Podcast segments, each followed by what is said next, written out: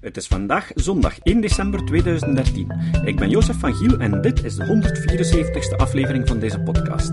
Deze aflevering kwam tot stand mede dankzij Riek de Laat. De muziek is van Nick Lucassen en Emiel Dingemans verzorgt de website en de Facebookpagina. Vandaag horen jullie het tweede en laatste deel van Wat is kritisch denken? Vorige keer hebben we vastgesteld dat ons gezond verstand ons toch meer in de steek laat dan we zouden willen. Bestaat er een manier om ons daartegen te wapenen? Vandaag gaan we in op wat kritisch denken nu precies is en bekijken we enkele werktuigen die ons helpen een beter beeld van de werkelijkheid te krijgen. Wat is kritisch denken? Heb je je ooit één of meer van de volgende vragen gesteld? Leidt vaccinatie tot autisme? Is genetisch gemodificeerde maïs kankerverwekkend? Werkt homeopathie? Is biovoeding gezonder dan niet-biologische landbouwproducten? Is de evolutieleer controversieel? Is gsm-straling gevaarlijk? Gebruiken we maar 10% van ons brein? Het belangrijkste bij dit soort vragen is je in de eerste plaats af te vragen hoe je beslist wat het juiste antwoord is. Het probleem is dat we meestal dat antwoord kiezen dat in de lijn ligt met wat onze omgeving denkt, dat het gemakkelijkste te begrijpen is, of dat het beste overeenkomt met onze vooringenomenheden. Maar meestal geloven we gewoon wat onze ouders ons vroeger vertelden, wat onze vrienden geloven en wat we het eerst hoorden. Mocht je het niet weten, het antwoord op al de vragen die ik stelde is nee. Of beter, waarschijnlijk niet. Ik ga hier verder niet op in, maar beschouw het als een oefening in kritisch denken om uit te zoeken waarom het antwoord op die vragen waarschijnlijk niet is. Kritisch denken is een houding en een verzameling vaardigheden die je in staat moeten stellen om een zo betrouwbaar mogelijk antwoord te vinden op dergelijke vragen. Het is een waarachtige interesse in het bestuderen van de feiten, onafhankelijk van je eigen oordeel. Tot diep in de 19e eeuw werd wetenschap vooral bedreven door te zoeken naar manieren om een theorie te bevestigen. De ontwikkeling van de relativiteitstheorie en de kwantummechanica leidde echter tot een crisis in dit model en zorgde ervoor dat filosofen opnieuw gingen nadenken over wat betrouwbare kennis eigenlijk is. Het zogenaamde demarcatieprobleem. De volledige discussie hier beschrijven zou ons te verleiden. Maar een belangrijke stap werd gezet toen Karl Popper zijn falsificatietheorie voorstelde. Popper merkte op dat het onmogelijk is om aan te tonen dat een theorie waar is. Het is alleen mogelijk om aan te tonen dat een theorie onwaar is. Zo kan je duizenden zwanen onderzoeken om te controleren of de hypothese alle zwanen zijn wit waar is. En nog altijd ben je er niet zeker van. Maar er is slechts één zwarte zwaan nodig om deze stelling te falsifiëren. Dus moeten we niet op zoek gaan naar feiten die onze hypothese aantonen, dus nog meer witte zwanen, maar juist naar feiten die onze hypothese falsifiëren. De beste theorieën volgens Popper zijn deze die 1. falsifieerbaar zijn. Dat betekent dat je een test kan bedenken die de bewering op de rooster kan leggen om te proberen aan te tonen dat ze vals is. Hoe specifieker deze test is, hoe beter voor de theorie die ze doorstaat. 2. De best uitgevoerde falsificatiepogingen hebben doorstaan. De relativiteitstheorie beweert dat licht door een massa wordt afgebogen. Als die massa groot genoeg is, dan is dat effect meetbaar. Dat is een zeer specifieke voorspelling die door een test kan worden gefalsifieerd. Die test werd in 1919 vijf jaar na de publicatie van de theorie uitgevoerd tijdens een zonsverduistering. Verschillende filosofen hebben Popper bekritiseerd, maar het algemene idee blijft toch overeind. Daar dieper op ingaan zal ons hier echter te ver leiden. Het punt van de falsifieerbaarheid wordt dikwijls onderschat. Zo denken mensen dat hun onbewijsbare overtuigingen 50% kans op bestaan hebben, maar dat klopt niet. De filosoof Bertrand Russell illustreerde dat heel mooi door te beweren dat er een theepot ergens tussen Mars en Jupiter in een baan rond de zon draait. Deze bewering is niet falsifieerbaar, want het is onmogelijk om dat immense gebied uit te kammen. Maar een bewering die niet falsifieerbaar is, is niet te onderscheiden van pure fantasie. Het is aan Russell om te bewijzen dat de theepot echt bestaat. Niet aan ons om te bewijzen dat ze niet bestaat. De tegenpartij vragen om te bewijzen dat je ongelijk hebt als je zomaar iets beweert, is omkering van de bewijslast. Zo komen we aan een belangrijke houding van kritisch denken, die ik graag de twijfelbenadering noem. Dat betekent dat je je er voortdurend bewust van moet zijn dat je eigen overtuigingen fout kunnen zijn en dat er nieuw bewijsmateriaal om de hoek kan loeren om deze te falsifiëren. In dat geval is het belangrijk dat je bereid bent om je eigen mening te herzien. Het is belangrijk om te begrijpen dat dat niet hetzelfde is als alle meningen zomaar aanvaarden. De aanvaarding of falsificatie gebeurt steeds op basis van het geleverde bewijsmateriaal. Carl Sagan noemde deze houding een open geest, maar niet zo open dat je hersenen eruit vallen. Bij elke bewering is het dus belangrijk om je mening op te schorten in afwachting van bewijsmateriaal. Dat betekent dat bij afwezigheid van enig bewijs je over een bewering helemaal niets kan zeggen. Als je kritisch denkt, is het dan ook oké om soms te zeggen: Ik weet het niet. Bij kritisch denken moet je steeds bereid zijn tot een open discussie. Een open discussie is geen gevecht waarbij elke partij probeert zijn gelijk te halen, maar een oefening om elkaars standpunt te analyseren en daar iets uit te leren. Ik persoonlijk hou van discussiëren, want zo kan ik mijn eigen wereldbeeld voortdurend bijschaven. Het helpt me om na te denken over mijn eigen vooringenomenheden. Het is mogelijk dat we het aan het einde van de discussie grondig oneens blijven, maar dat weerhoudt er ons niet van om goede vrienden te blijven. En nog dit. Meestal hebben mensen na een discussie tijd nodig om van gedachten te veranderen. Bij een discussie is het van belang dat partijen eerst proberen te zoeken naar een gemeenschappelijke basis van standpunten waarover ze het met elkaar eens zijn. Dat vermijdt overbodige discussies en het zorgt voor een solide basis om de discussie goed te laten verlopen. De eerste vaardigheid om kritisch te denken is logica. Het is belangrijk dat je in staat bent om een logisch consistente en correcte redenering op te bouwen op basis van de gemaakte veronderstellingen. Stel dat je akkoord bent dat als A waar is, ook B waar is. Als je nu akkoord bent dat A waar is, dan kan je daaruit besluiten dat B ook waar moet zijn. Dit lijkt eenvoudig, maar het is in een gesprek niet altijd voor de hand liggend. Een fout die soms op een verborgen manier bij deze logische constructie wordt gemaakt, is de volgende. Uit A volgt B. B is waar, dus is A waar. Maar dat is niet noodzakelijk zo. Bijvoorbeeld, als het regent, A, worden de straten nat, B. Het heeft net geregend, dus zijn de straten nat. Dat is een correcte afleiding. Maar, als het regent, A, worden de straten nat, B. De straten zijn nat, dus het heeft geregend. Is verkeerd. De straten kunnen ook nat zijn omdat iemand ze heeft nat gespoten. Om goed kritisch te denken is het dus belangrijk om de logische samenhang van een redenering te onderzoeken en na te gaan of er geen fouten in voorkomen. Maar zelfs met een correcte logica kan men tot verkeerde conclusies komen, omdat de vooronderstellingen, premissen, fout zijn. Daarom moet je voortdurend bereid zijn om je premissen opnieuw in vraag te stellen en te onderzoeken. Heel veel oneenigheden bestaan omdat men de moeite niet neemt om een veronderstelling eerst te onderzoeken. Zo zijn er bijvoorbeeld veel aanhangers van homeopathie die denken dat deze therapie een soort kruidengeneeskunde is. Als alle aanhangers van homeopathie de moeite deden om uit te zoeken wat die geneeswijze precies is, dan zouden de meesten ermee ophouden aanhanger te zijn. Gewoon al even kijken op Wikipedia is al voldoende. Maar ook tegenover Wikipedia of andere bronnen moet je natuurlijk ook kritisch blijven.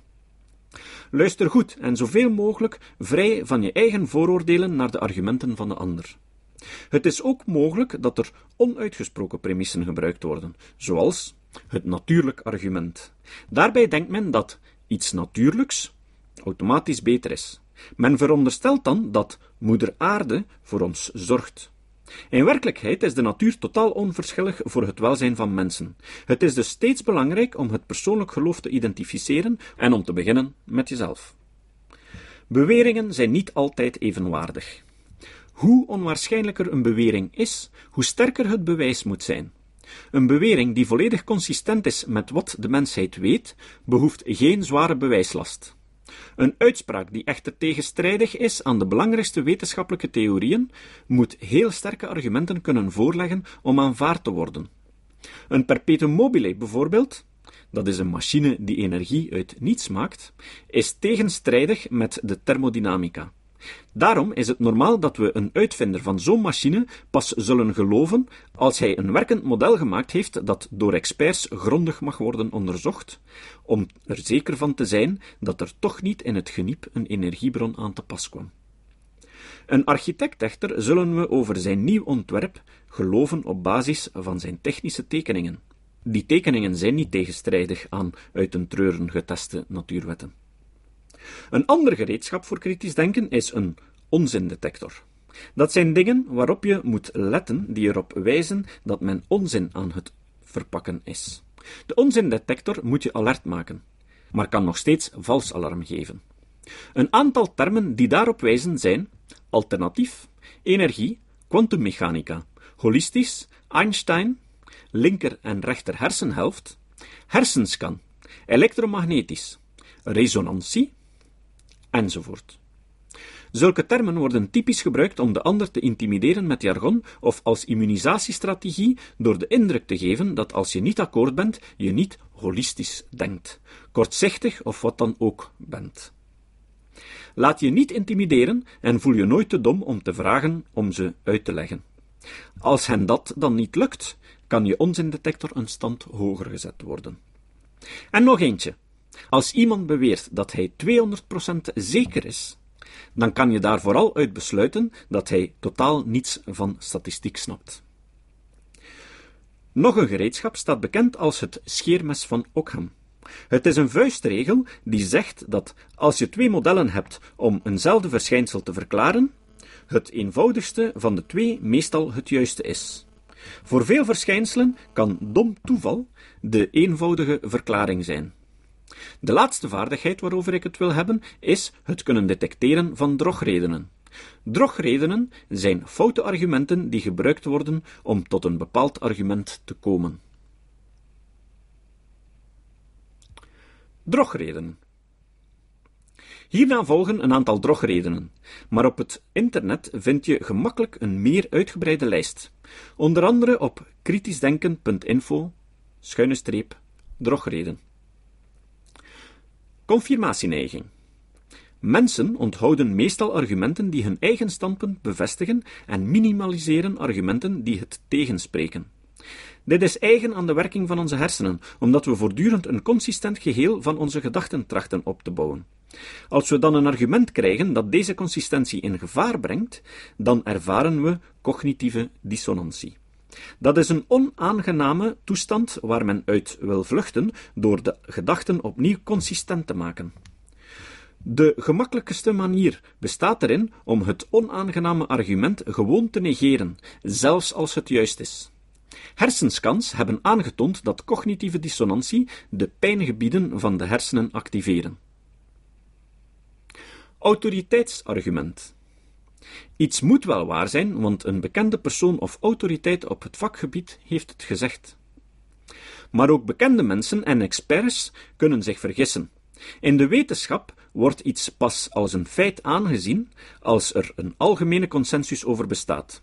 De relativiteitstheorie is niet aanvaard omdat Einstein het zei, maar omdat zijn argumenten overtuigend genoeg waren voor bijna al zijn collega's. Regressie naar het gemiddelde.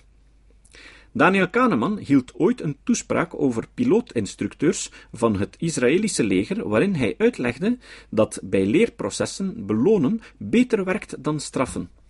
Een ervaren instructeur was het daar grondig mee oneens. Hij had vastgesteld dat piloten die bij goede prestaties beloond werden, de volgende keer minder goed presteerden, terwijl piloten die gestraft werden bij slechte prestaties de volgende keer beter presteerden. Dat is een typisch verschijnsel van regressie naar het gemiddelde. De prestaties van piloten zijn veranderlijk en schommelen volgens een toevallig patroon rond een gemiddelde prestatie. Slecht presterende piloten presteren onder hun gemiddelde en dus is de kans groot dat ze de volgende keer beter presteren, terwijl goed presterende piloten boven hun gemiddelde prestatieniveau zaten en bij gevolg is de kans groter dat ze het de volgende keer minder goed doen. Hetzelfde fenomeen kan je simuleren met dobbelstenen. Als je vijf of zes ogen gooit, is de kans groot dat je de volgende keer minder gooit, terwijl het omgekeerde ook waar is als je één of twee gooit. Post hoc ergo propter hoc. Latijn voor nadat, dus doordat. Een fout die dikwijls gemaakt wordt, is dat men een causaliteit afleidt waar er geen is. Bijvoorbeeld, je bent ziek, je neemt een pil, je wordt beter, en daaruit besluit je dat je beter werd dankzij de pil die je nam. Maar de meeste ziekten gaan op en af, en misschien werd je gewoon beter omwille van de regressie naar het gemiddelde. Een andere mogelijke verklaring is dat je net zo slecht geworden was omdat je eigen afweersysteem in actie kwam, wat voor de echte verbetering zorgde. Mensen nemen vaak een medicament op het slechtste moment van een ziekte. Daarom dat klinische onderzoek steeds proeven doet met patiënten die onderverdeeld worden in een groep die de te onderzoeken therapie volgt en mensen die een nepbehandeling of een reeds bestaande behandeling krijgen. Patiënten worden willekeurig in beide groepen ondergebracht en nog zijzelf, nog de artsen weten wie bij welke groep hoort. Een onafhankelijke derde houdt de stand van de zaken bij. Dat noemt men dubbelblind gerandomiseerd. Aan het einde gaat men onderzoeken of de groep met de echte behandeling het er beduidend beter van afbracht dan de nepgroep. Valse dichotomie. Bij een valse dichotomie gaat men ervan uit dat er maar twee mogelijkheden bestaan. Op die manier denkt men dat men een hypothese maar hoeft te ontkrachten en dat men daarmee automatisch bewezen heeft dat het alternatief juist is. Maar het kan zijn dat er nog andere mogelijkheden zijn. Creationisten bijvoorbeeld concentreren zich op het zoeken naar vermeende zwaktes in de evolutietheorie en denken dat ze daarmee hun standpunt kracht bijzetten. Maar ze zullen nog altijd moeten uitleggen waarom hun theorie wel klopt en de honderden andere ontstaansmythes van andere culturen niet. Het argument van het uiteindelijk resultaat. Hierbij wil men een standpunt niet aanvaarden omdat, als dat standpunt waar is, het ongewenste gevolgen kan hebben. Bijvoorbeeld, iemand moet schuldig zijn aan iets omdat hij er voordeel aan heeft. Volgens sommigen is de klimaatverandering een opgezet verhaal van klimaatwetenschappers op zoek naar subsidies. Of iets kan niet waar zijn, want het zou te verschrikkelijk zijn. Bijvoorbeeld een grote asteroïde op ramkoers naar de aarde. Niet ondenkbaar, is nogthans al gebeurd en de NASA houdt er serieus rekening mee. Praktische toepassing. Kritisch denken is eigenlijk een houding en een verzameling van technieken die in de wetenschap en de filosofie gebruikt worden. Maar in feite is het toepasbaar in bijna alle aspecten van het leven. Sceptici gebruiken het om paranormale claims en alternatieve geneeswijzen te onderzoeken. Maar het is ook bruikbaar in de opvoeding van kinderen of in je mening over andere volkeren en culturen. Ben Goldacre, een Britse arts die zich weert tegen slechte geneeskunde en slechte praktijken in de farmacie, pleit er ook voor om op bewijs gebaseerd politiek beleid te voeren. Patrick Vermeeren heeft pseudowetenschappelijke praktijken in de HR-wereld bekritiseerd en pleit ook daar met wetenschappelijk onderbouwde methodes te werken.